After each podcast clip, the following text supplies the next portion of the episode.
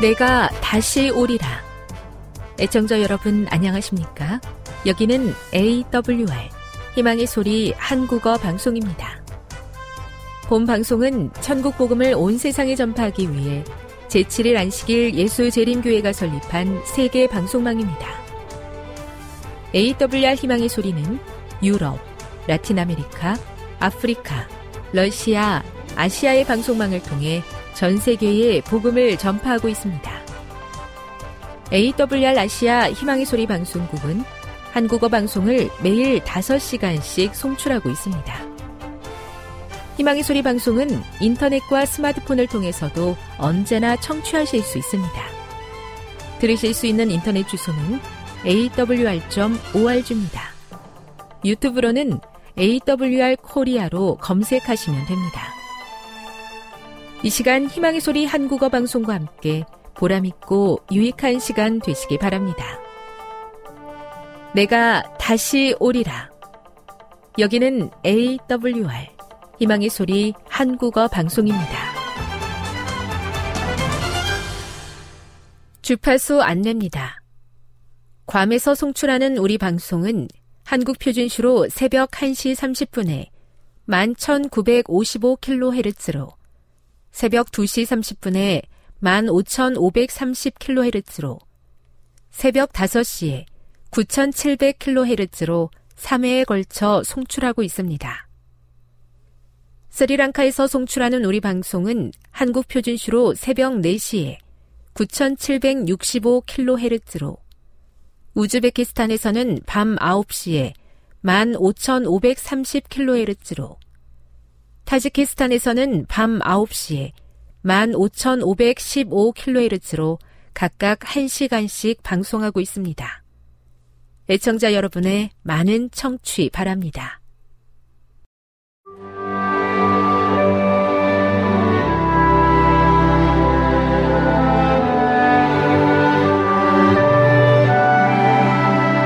읽어주는 교과 다섯째 날 8월 10일 목요일 그리스도에게까지 자라남. 교회가 그리스도와 같이 변화되는 것을 위협하는 위험은 무엇인가? 바울은 온갖 교훈의 풍조와 간교한 술수와 같은 다양한 사상이 신자들에게 쏟아지는 우리의 현재와 다르지 않은 상황을 말한다. 바울은 세 가지 표현을 사용하여 잘못된 신학의 위험을 설명한다. 첫째, 어린 시절의 미성숙함. 우리가 이제부터 어린아이가 되지 아니하여. 둘째, 풍랑의 위험. 온갖 교훈의 풍조에 밀려 요동하지 않게. 셋째, 도박꾼처럼 술수를 쓰는 영악한 사람들에게 속는 것. 바울은 주사위 놀이를 의미하는 헬라어 쿠베이아를 사용해 교활함, 속임수를 비유한다. 바울은 분열이 오류의 중요한 징표라고 믿는다. 몸에 영양을 공급하고 성장시키며 함께 붙들 수 있도록 돕는 것은 선이고, 몸을 고갈시키고 분열시키는 것은 악이다. 분열을 조장하는 가르침에서 벗어나 검증되고 신뢰할 수 있는 교사의 가르침으로 돌아설 때 진정한 그리스도인 성숙을 향해 나아갈 수 있고 그리스도의 몸에서 효과적인 역할을 수행할 수 있다. 건강한 교회는 건강한 몸과 그 기능에 있어서 어떤 유사점이 있는가? 에베소서 4장 1에서 16절에서 바울은 교회의 연합을 옹호하고 수신자들이 이를 적극적으로 키워갈 것을 당부한다. 연합은 신학적으로 확실한 것이지만 거기에는 우리의 노력이 필요하다. 우리가 연합을 촉진하는 한 가지 방법은 그리스도의 몸의 활동적인 지체가 되는 것이다. 우리 각자는 몸의 일부이며 몸의 건강과 성장에 기여해야 한다. 또 우리 모두는 사도, 선지자, 복음 전도자, 목사, 교사의 사역을 통해 유익을 얻어야 한다. 이들은 인대, 힘줄, 강마디와 같이 우리를 연합하는 기능이 있어서 몸의 머리이신 그리스도 안에서 함께 자라도록 도와준다. 교훈입니다. 분열은 오류의 중요한 표징이다. 하나님의 은사는 교회로 연합하게 기능하여 머리이신 그리스도와 연결되어 함께 성장하게 한다. 묵상. 교회가 그리스도의 뜻대로 변화되기 어렵게 하는 이유에 어떤 것이 있겠습니까? 우리 교회가 연합한다면 어떤 일을 할 수 있겠습니까? 적용. 오늘날 교회에 부는 교훈의 풍조에는 어떤 것이 있으며 우리는 어떻게 그것들에 맞서 굳건히 설 수 있을까요? 함께 나누어 보십시오. 영감의 교훈입니다.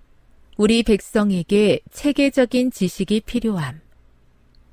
우리 백성들은 하나님의 말씀을 이해할 필요가 있다.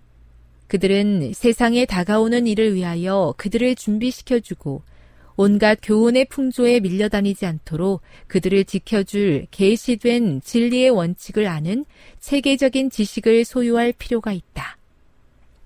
미국의 이 세상에 큰 변화가 생길 것이며 각 사람은 하나님께 속한 것을 아는 체험적 지식이 필요하다. 하나님의 백성들을 낙담케 하여 그들의 믿음을 요동하게 하는 것이 사탄의 사업이다. 증언보감 2권 100일 오늘도 부족한 종을 진리 가운데로 인도하시기를 기도합니다. 말씀을 신뢰하고 교회에 맡겨주신 귀한 사명을 확신하며 교회를 분열케 하는 술수와 풍조에 빠지지 않도록 은혜를 주시옵소서. 우리에게 하나로 연합되는 기쁨을 주시옵소서.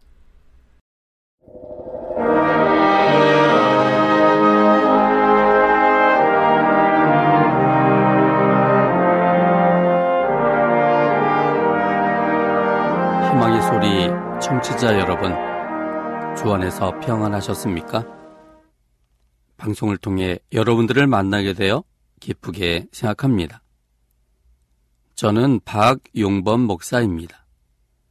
이 시간 하나님의 은혜가 우리 모두에게 함께 하시기를 바랍니다. 이 시간에는 사울의 죽음을 통해 얻는 교훈 세 가지라는 제목으로 함께 은혜를 나누고자 합니다. 사울의 죽음을 통해 얻는 교훈 세 가지라는 제목입니다. 본문은 사무엘상 31장 1절로 13절입니다. 사무엘상 31장 1절로 13절입니다. 블레셋 사람이 이스라엘을 침해 이스라엘 사람들이 블레셋 사람 앞에서 도망하여 길보아 산에서 엎드려져 죽으니라. 블레셋 사람들이 사울과 그 아들들을 쫓아 미쳐서 사울의 아들 요나단과 아비나답과 말기수아를 죽이니라.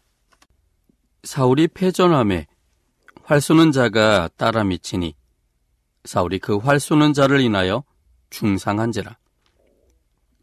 그가 병기된 자에게 이르되 내 칼을 빼어 나를 찌르고 할리 없는 자들이 와서 나를 찌르고 모욕할까 두려워하노라 하나. 병기든 자가 심히 두려워하여 즐겨행치 아니하는지라.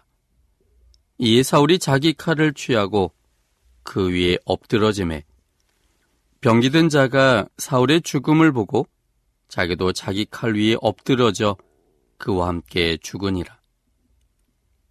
사울과 그 세 아들과 병기든 자와 그의 모든 사람이 다 그날에 함께 죽었더라. 골짜기 저편에 있는 이스라엘 사람과 요단 건너편에 있는 자들이 이스라엘 사람들의 도망한 것과 사울과 그 아들들의 죽었음을 보고 성읍들을 버리고 도망함에 블레셋 사람들이 이르러 거기 거하니라. 그 이튿날 블레셋 사람들이 죽은 자를 벗기러 왔다가 사울과 그 세 아들이 길보아 선에서 죽은 것을 보고 사울의 머리를 베고 그 갑옷을 벗기고 자기들의 신당과 백성에게 전파하기 위하여 그것을 블레셋 사람의 땅 사방에 보내고 그 갑옷은 아스다롯의 집에 두고 그 시체는 벳산 성벽에 못 박음에 길란 야베스 거민들이 블레셋 사람들이 사울에게 행한 일을 듣고 모든 장사가 일어나 밤새도록 가서 사울과 그 아들들의 시체를 벳산 성벽에서 취하여 가지고 야베스에 돌아와서 거기서 불사르고 그 뼈를 가져다가 야베스 에셀나무 아래 장사하고 7일을 금식하였더라. 어떤 사람에 대한 진정한 평가는 그가 죽은 이후에 이루어집니다. 죽음으로 종결되어진 전체의 삶을 놓고 보아야만 올바른 평가를 할 수 있습니다. 처음 등장은 축하와 기대와 환호 속에서 시작되었지만 퇴장은 매우 쓸쓸히 끝나버리는 사람이 있는 반면 처음 등장은 숨김과 조용함과 두려움에서 시작되었지만 퇴장은 승리자로서 끝을 맺는 사람도 있습니다. 극과 극의 비교에 적합한 사람은 사울과 예수님입니다. 사울은 등장이 화려한 사람이었습니다. 3회상 9장 2절에 보면 그의 준수한 외모가 사람들의 눈길을 끌었습니다. 3회상 9장 2절입니다. 키스가 아들이 있으니 그 이름은 사울이요. 준수한 소년이라. 이스라엘 자손 중에 그보다 더 준수한 자가 없고 키는 모든 방백보다 어깨 위는 더하더라. 그는 매우 준수한 소년이었고 이스라엘 자손 중에 그보다 더 준수한 사람이 없을 만큼 그는 매우 준수한 사람이었습니다. 3회상 10장 22절에는 그의 내면의 모습을 기록하고 있는데 준수한 외모에 걸맞는 겸손함까지 그가 겸비했음을 알게 합니다. 3회상 10장 22절입니다. 그러므로 그들이 또 여호와께 묻되 그 사람이 여기 왔나이까? 여호와께서 대답하시되 그가 행구 사이에 숨었느니라. 이스라엘이 첫 번째 왕으로 지목되었을 때 그는 행구 사이에 숨어 있었습니다. 그래서 당시의 백성들은 준수한 외모와 또 겸손함까지 겸비한 이 사울을 매우 좋아했고 그를 왕으로 추대하는데 거리낌이 없었습니다. 사무상 10장 23절 24절에 있는 말씀입니다. 그들이 달려가서 거기서 데려오매 그가 백성 중에 선이 다른 사람보다 어깨 위나 더 크더라. 사무엘의 모든 백성이 이르되 너희는 여호와의 택하신 자를 보느냐 모든 백성 중에 짝할 리가 없느니라. 아니 모든 백성이 왕의 만세를 외쳐 부르니라. 그는 정말 왕감이었고 또 백성들의 열렬한 환호를 받았습니다. 또 3회상 11장 6절로 7절에 있는 말씀을 보면 그가 용기와 의협심도 있다는 사실을 가르쳐 줍니다. 3회상 11장 6절 7절 사울이 이 말을 들을 때 하나님의 신에게 크게 감동됨에 그 노가 크게 일어나서 한결이 소를 취하여 각을 뜨고 사자의 손으로 그것을 이스라엘 모든 지경에 두루 보내어 가로되 누구든지 나와서 사울과 사무엘을 좇지 아니하면 그 소들도 이와 같이 하리라 하였더니 여호와의 두려움이 백성에게 임함에 그들이 한 사람 같이 나온지라. 뿐만 아니라 관용과 포용력도 있었습니다. 사무엘상 11장 12절 13절입니다. 백성이 사무엘에게 이르되 사울이 어찌 우리를 다스리겠느냐 한 자가 누구니까 그들을 끌어내소서 우리가 죽이겠나이다. 사울이 가로되 이 날에는 사람을 죽이지 못하리니 여호와께서 오늘날 이스라엘 중에 구원을 베푸셨음이니라. 이처럼 사울의 등장은 신선하였고 기대감이 충만케 하였습니다. 그런데 그의 퇴장은 너무나 쓸쓸했습니다. 전쟁에서 블레셋에 의해 중상을 입은 채 그는 자살하고 말았습니다. 반면에 예수님의 등장은 사람들의 환영을 받지 못했습니다. 예수님께서 탄생하셨을 때 예수님을 환영한 사람들은 목자들과 동방에서 온 박사들 그리고 말들 뿐이었습니다. 조용히 숨어서 방도 아닌 마국간에서 예수님은 태어났습니다. 그러나 예수님은 십자가에서 승리자가 되셨습니다. 사랑으로 사단을 정복한 승리자가 되셨습니다. 요한문 19장 30절입니다. 예수께서 신 포도주를 받으신 후 가라사대 다 이루었다 하시고 머리를 숙이고 영원히 돌아가시니라. 시작이 어떠하든지 끝이 나봐야 그 사람을 정확히 평가할 수 있습니다. 그 사람이 산 모든 과정들이 배경과 상황 속에서 재조명되고 그가 죽을 때까지의 삶을 다 살핀 후에야 그 사람을 제대로 평가할 수 있습니다. 죽음으로 그 사람의 삶이 종결되었을 때에야 몇 마디 말로 그를 평가하게 됩니다. 누구에게나 필요했던 사람이었었는데, 누구에게나 기쁨과 행복을 주던 사람이었는데 참 슬프다. 충격입니다. 믿겨지지가 않습니다. 너무나 아쉽습니다. 영원토록 내 마음속에 남아있을 것입니다. 이러한 평가들은 긍정적인 평가들입니다.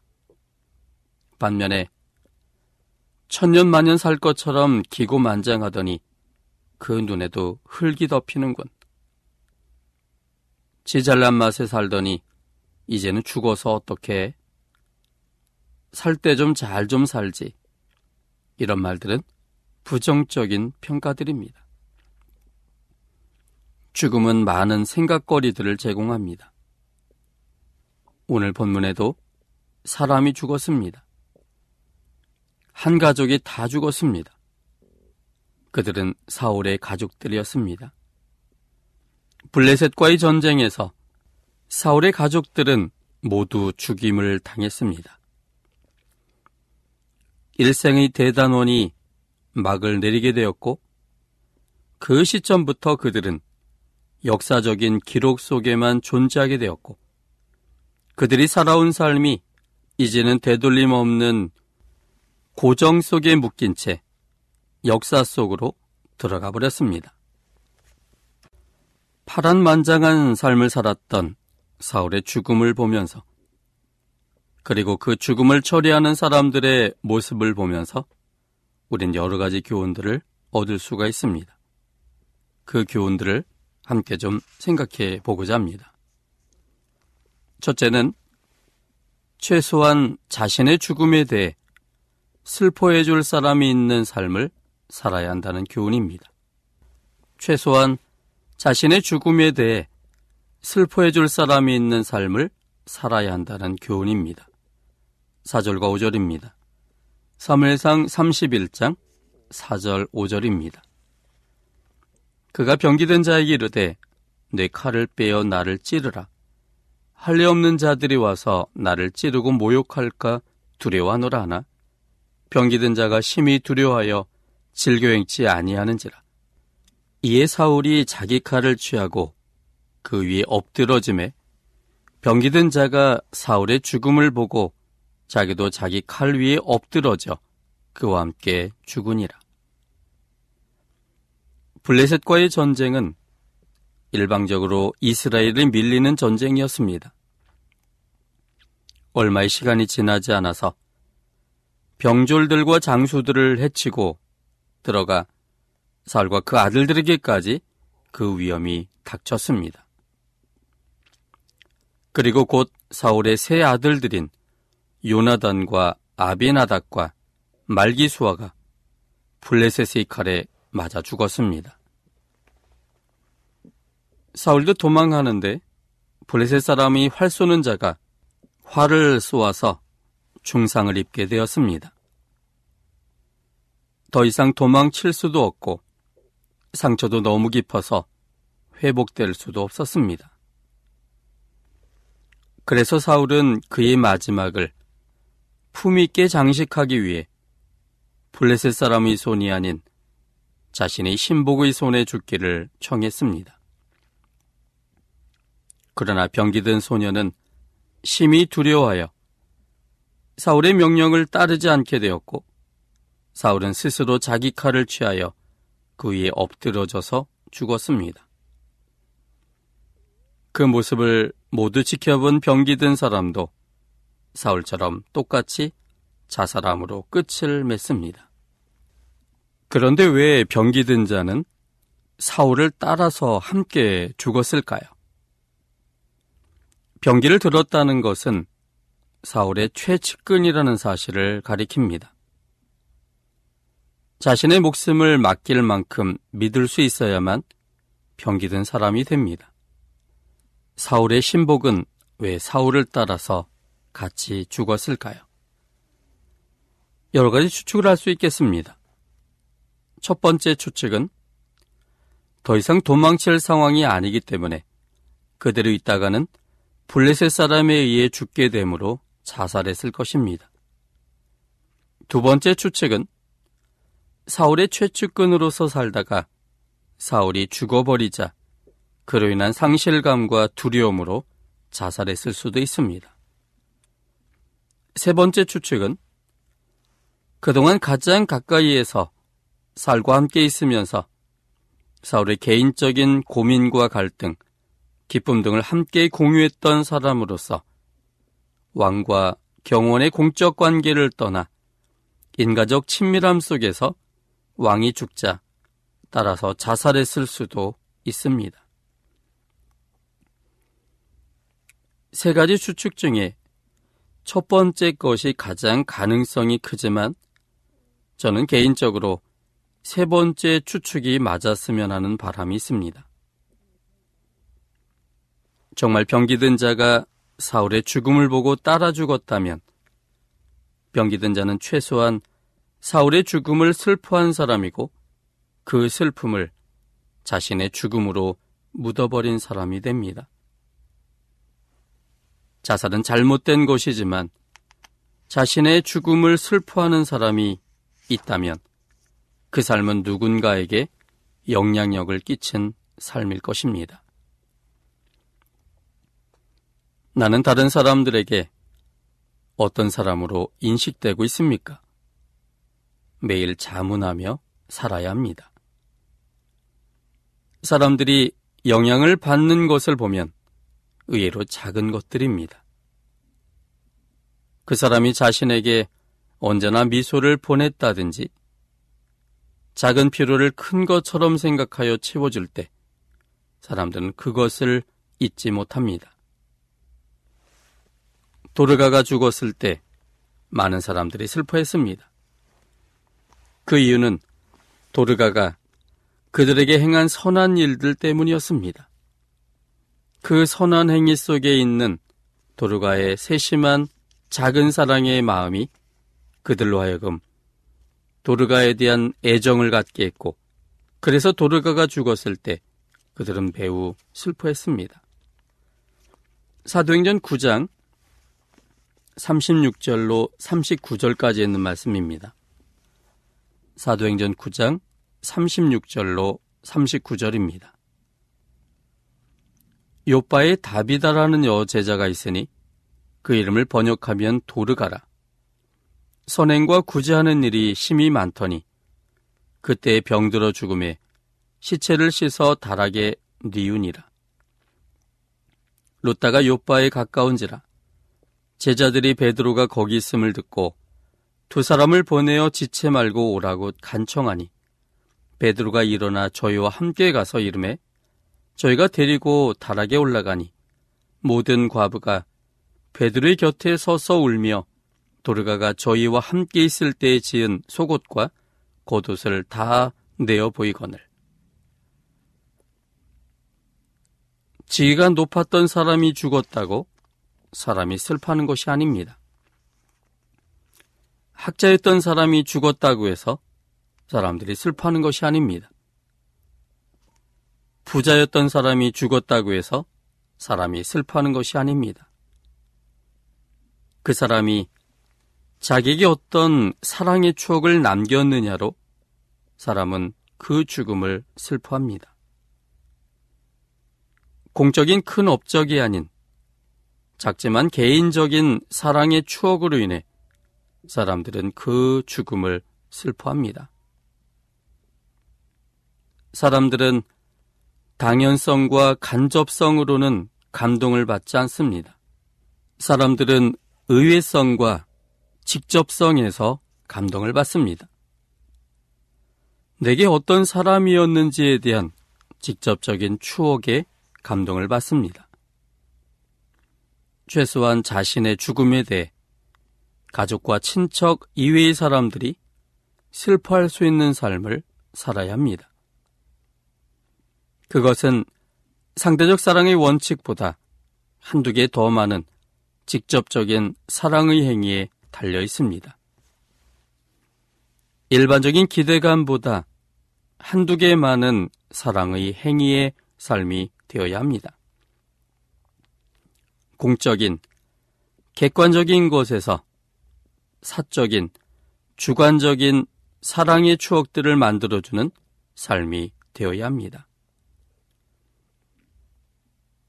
예수님께서 십자가에 달리셨을 때에도 끝까지 함께 했던 사람들의 특징은 예수님과 사적인 사랑의 추억을 가지고 있었던 사람들이었습니다.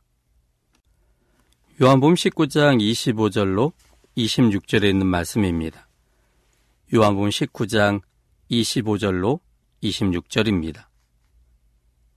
예수의 십자가 곁에는 그 모친과 이모와 글로바이 아내 마리아와 막달라 마리아가 섰는지라.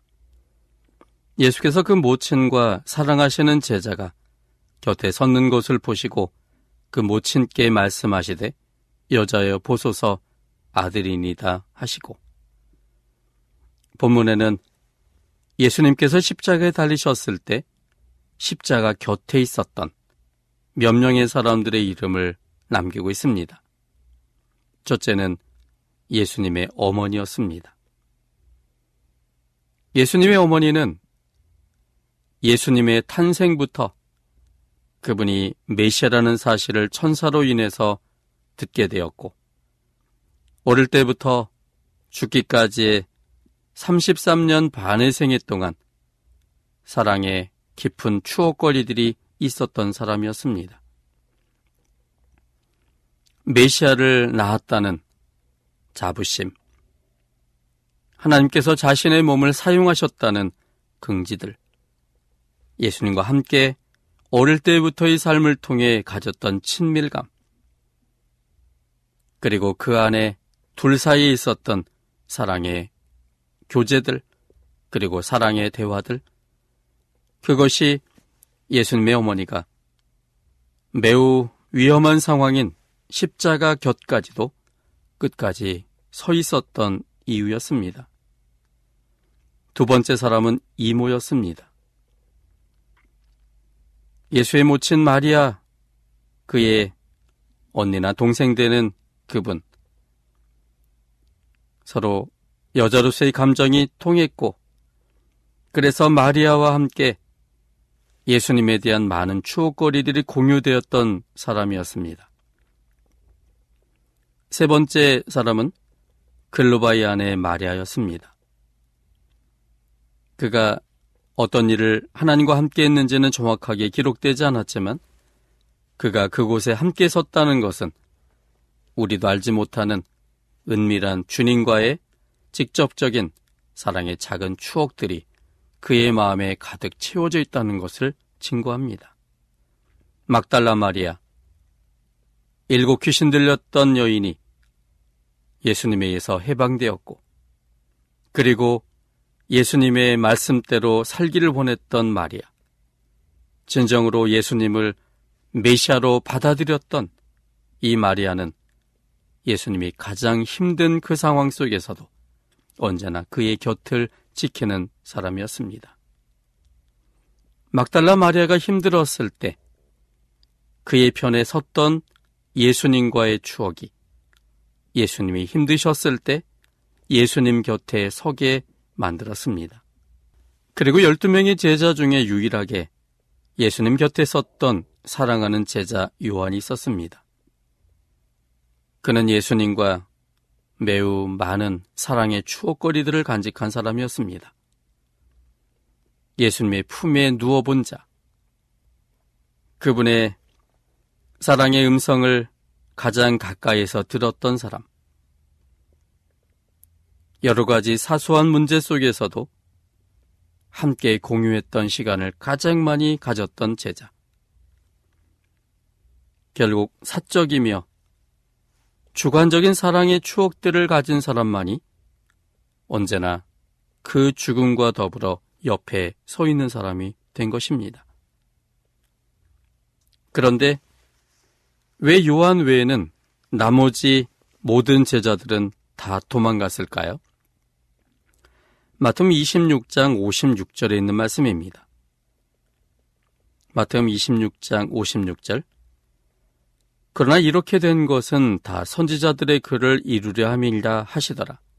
이에 제자들이 다 예수를 버리고 도망하니라. 왜 모든 제자들은 예수님께서 붙잡히셨을 때 다 도망갔을까요? 당시 제자들은 목적을 갖고 예수님을 따랐었습니다. 그들이 생각하는 메시아는 로마의 속국으로부터 해방시킬 수 있는 다윗과 같은 능력 있는 지도자였습니다. 그런데 그들이 기다렸던 그 메시아가 바로 예수라고 그들은 믿었고, 그래서 예수님이 이제 예루살렘에 입성함으로 새로운 독립운동을 하여 실제로 독립하게 된다면, 그래서 새로운 다윗과 같은 나라가 세워지게 된다면, 그의 밑에서 조력했던 제자들은 한 자리를 크게 차지할 거라는 기대와 목적으로 예수님을 따랐습니다. 그런데 예수님이 어이없이 붙잡혀지고 십자가에 달려지게 됐을 때, 그들의 목적과 빛나게 됐을 때, 그들은 더 이상 예수님을 따를 필요가 없었던 것입니다. 개인적이고 사적이며 주관적인 사랑의 추억이 있었던 사람들이 아니어서 그들의 목적이 깨어지면 관계도 즉시 깨어졌던 것입니다. 그러나 예수님께서 십자가에 달리셨을 때 가장 가까운 곳에 섰던 그 사람들은 죽음도 두려워하지 않을 만큼 사랑의 추억으로 인한 감동이 깊었던 사람들이었습니다. 하나님과의 개인적 관계가 매우 중요합니다. 뿐만 아니라 사람들 간의 개인적 관계도 중요합니다. 그저 교회만 다닌다고 다 좋은 관계 속에 있는 것처럼 보이지만 특별히 마음을 열어 서로 사랑으로 교통하지 않는 한 참된 그러한 사랑을 나누기는 어렵습니다. 친밀하고 내밀한 사랑의 추억들을 남기는 사람들이 되시기를 바랍니다. 가족들에게, 이웃들에게, 그리고 교우들에게. 그 삶은 의미 있고 가치 있는 삶이 될 것입니다. 지금 여러분께서는 AWR 희망의 소리 한국어 방송을 듣고 계십니다.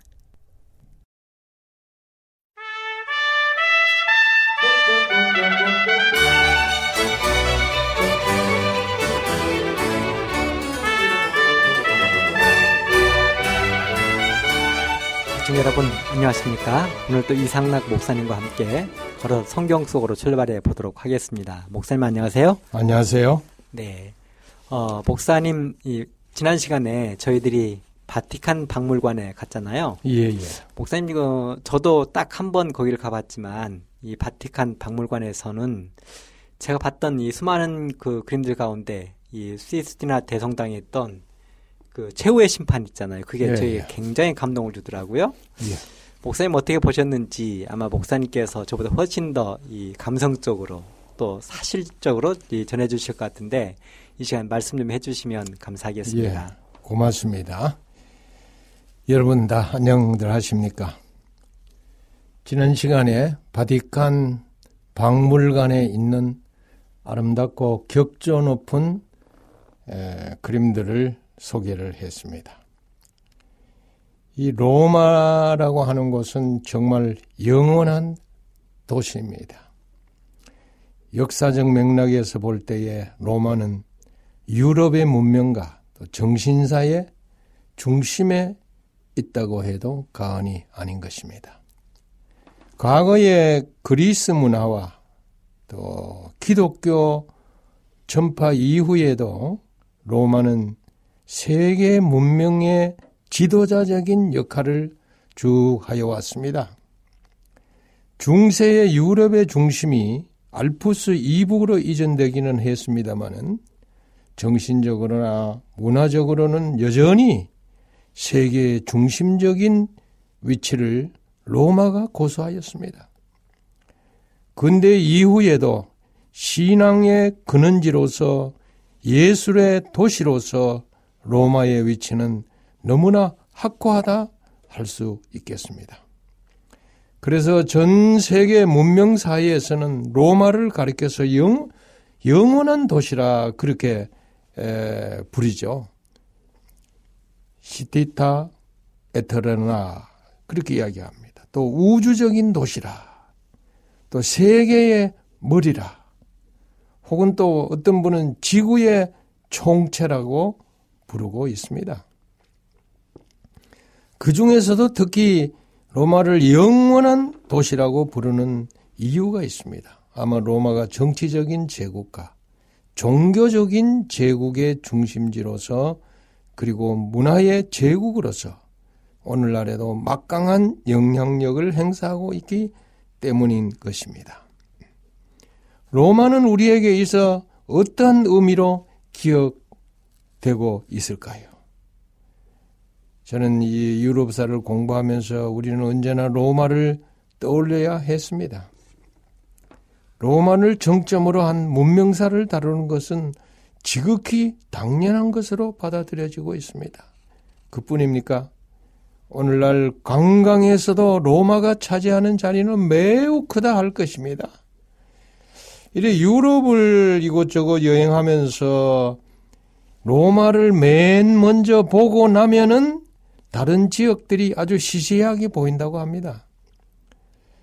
그러나 다른 주요한 도시들을 보고 나서 맨 마지막으로 로마를 보면은 모든 것이 종합적으로 정리되는 느낌이 들 것입니다. 그래서 아, 저도 이제 애굽과 또 이스라엘 팔레스타인 지역, 요르단 지역 뭐 이런 등등 지역을 보고 또 파리를 둘러보고 그리고 난 다음에 마지막으로 이 로마에 들렸는데 그야말로 로마는 영원히 기억할 만한 도시였습니다. 그 중에 오늘 어, 여러분에게 이야기하고자 하는 이 최후의 심판, 세계적으로 명청, 명성을 떨치고 있는 이 미켈란젤로의 벽화지요.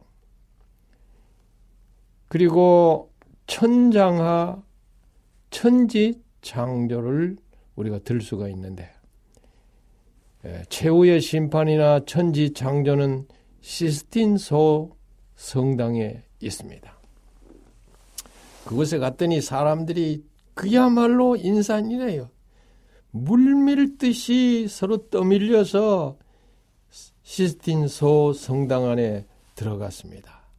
뭐 빨리 갈 수도 없고 그냥 전체 군중에 이렇게 에, 그 떠밀림 속에서 천천히 둘러보는데 그야말로 눈이 부시도록 찬란했습니다. 벽과 천장 할 것 없이 가득 한 명하에 한동안 입을 다물지 못하고 쭉 벌러서 놀라고 또 놀랐습니다. 그 안에는 벌써 정말 정신없이 대형 벽화와 천장화를 쳐다보며 그 사람들이 말이죠. 찬탄을 금치 못하는 아 참으로 다 아주 만족해하고 놀라움을 금치 못하는 이런 모습들이었습니다. 여러분이 잘 알다시피 이 시스틴 소 성당은 1475년에서 1483년에 걸쳐 교황 식스투스 4세를 위해서 조바니노 델 돌체가 축조한 것입니다.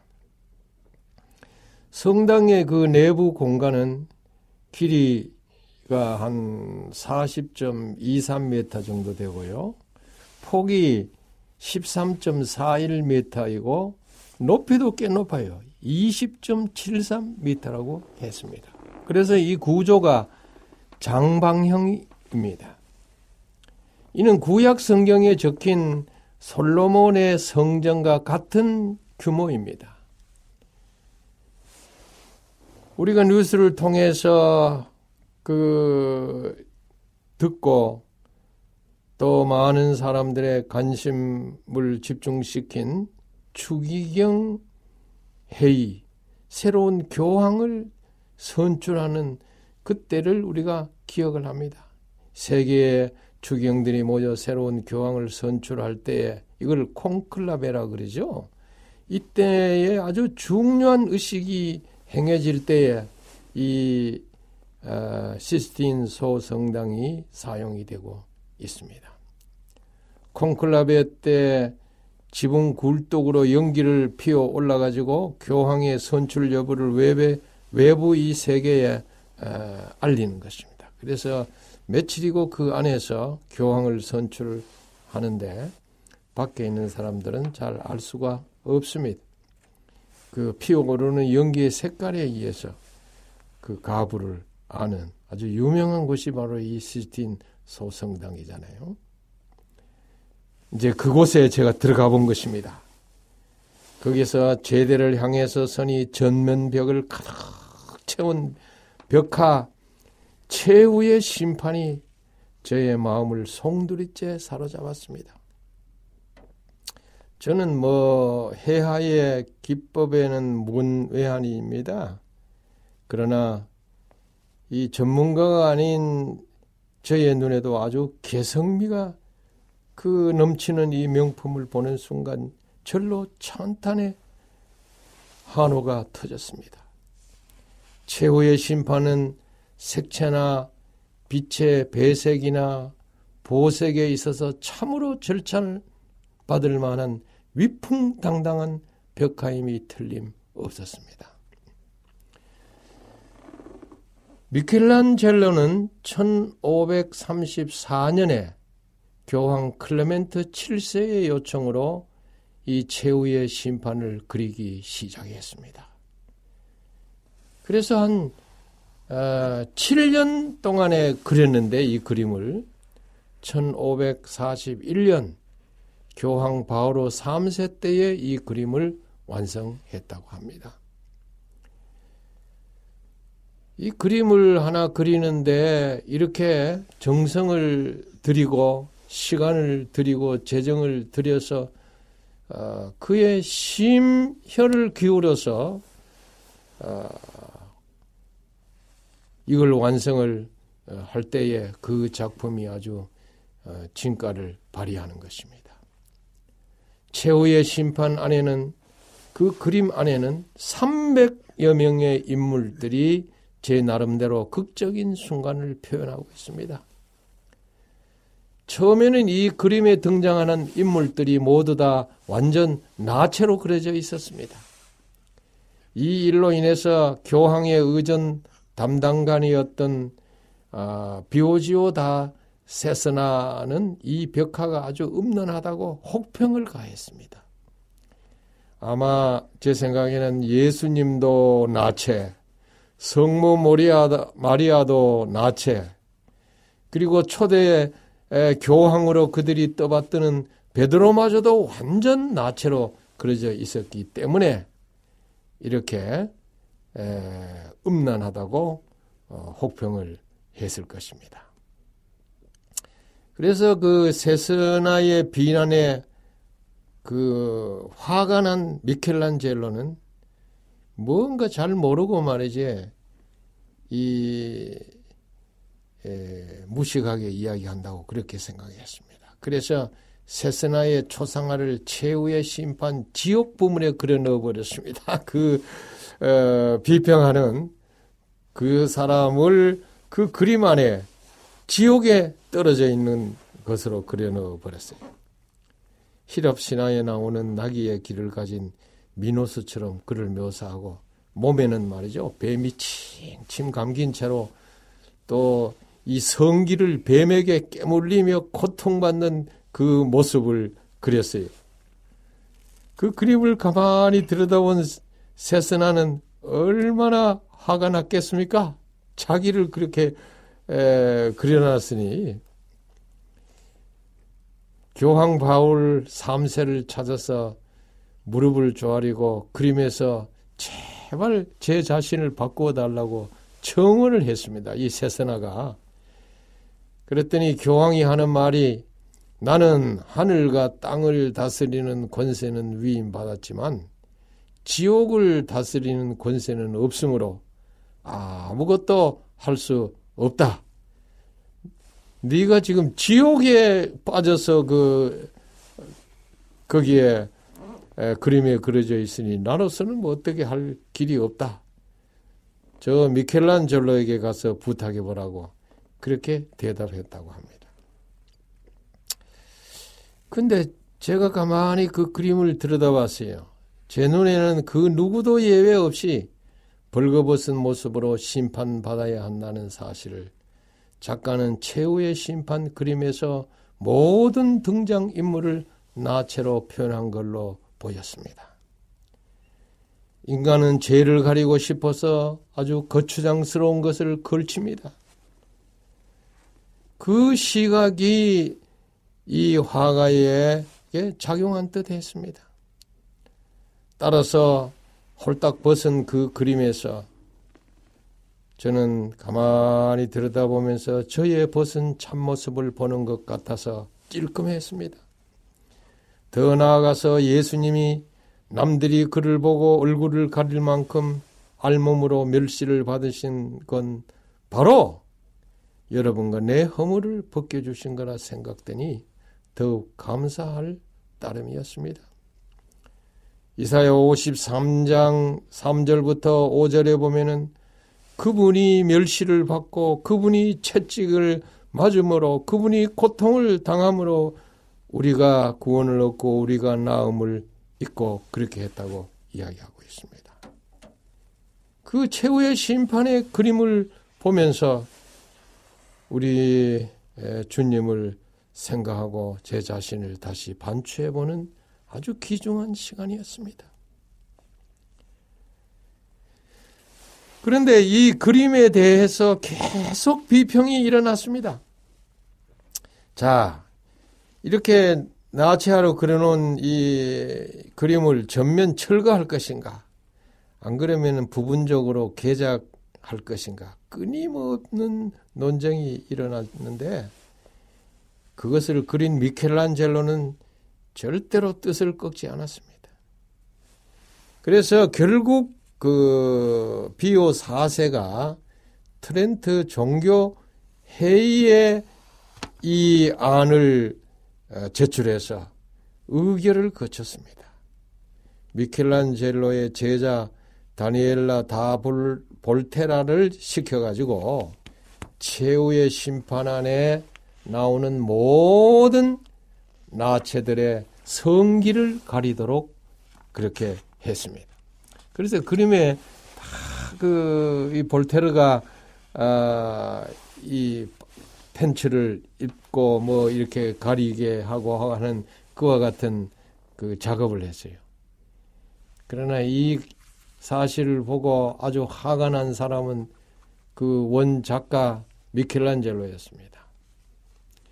그러 어, 이것을 행한 볼테라를 가르쳐서 이 화가를 가르쳐서 너는 말이지 기적이 만드는 사람이라 그런 별명을 붙여 주었습니다. 20세기에 들어와서 요한 바오로 어, 2세가 이 작품을 본래 상태로 복원할 것을 명함으로 오늘에 이르게 되었습니다. 이건 아주 중요한 이야기인데요. 1700, 아, 1978년 10월 16일부터 2005년 4월 2일까지 제위한 요한 바오로 2세입니다. 그래서 어, 원래대로 그 복귀하라고 그래서 다 어, 다시 나체로 이렇게 그리는 그와 같은 일들이 있게 되었습니다. 아, 제가 아주 최후의 심판을 가만히 들여다봤어요. 그런데 그 그림 전체는 이 성경의 근본적인 그 교리와는 잘 맞지 않는 것 같아요.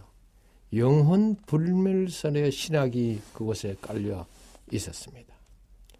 미술 평론가에 의하면은 그는 여러 기법을 아주 자유스럽게 채택 구사한 것으로서 섬세한 변호가 미묘하게 살아 움직이는데 이 상승감과 안정감이라고 하는 두 개의 미감을 모두 충족시켜서 이 최후의 심판의 그림은 절묘한 조화를 이룬다고 어, 평을 받고 있습니다. 전문가의 평가에 의하면은 레오나르도 다빈치의 작품 경향은 균형과 조화가 특징이라고 합니다. 그러나 이 미켈란젤로의 작품 경향은 표현의 감, 가감함과 극렬한 동세가 특징이라고 합니다. 그런데 저는 가만히 보니까 왠지 내 눈에는 작품 전체가 아주 혼란스럽습니다. 그것도 뭐 한 300여 명이 그 한 그림 안에 에, 그려져 있으니까 저에게는 아주 혼란스러워 보였습니다. 미켈란젤로가 인류 최후 심판의 날을 혼란의 날로 생각한 게 분명했습니다. 그림은 작가의 내면 상태를 나타내는 심상의 표현이요. 체험의 전달이기 때문에 그렇다고 말할 수 있을 것입니다. 그러나 아, 제가 이제 다음 시간에 좀 더 세밀하게 좀 이 최후의 심판에 대해서 아, 이야기를 하려고 하는데요. 이 작품이 그야말로 명하임에 틀림없고 모든 보는 사람들로 하여금 감동을 주는 너무나 감동을 주는 그런 그림인 것이 틀림없었습니다. 저도 아주 깊은 감동을 받게 되었습니다. 네. 우리 목사님을 통해서 저희들이 이 최후의 심판, 미켈란젤로가 그린 그 최후 심판이 어떤 그림인지 눈으로 보지 않아도 생생하게 우리 눈앞에 펼쳐지는 것처럼 자세하게 들었습니다. 어, 나머지 부분은 다음 시간에 해주실 것으로 말씀하셨습니다. 목사님 감사합니다. 고맙습니다.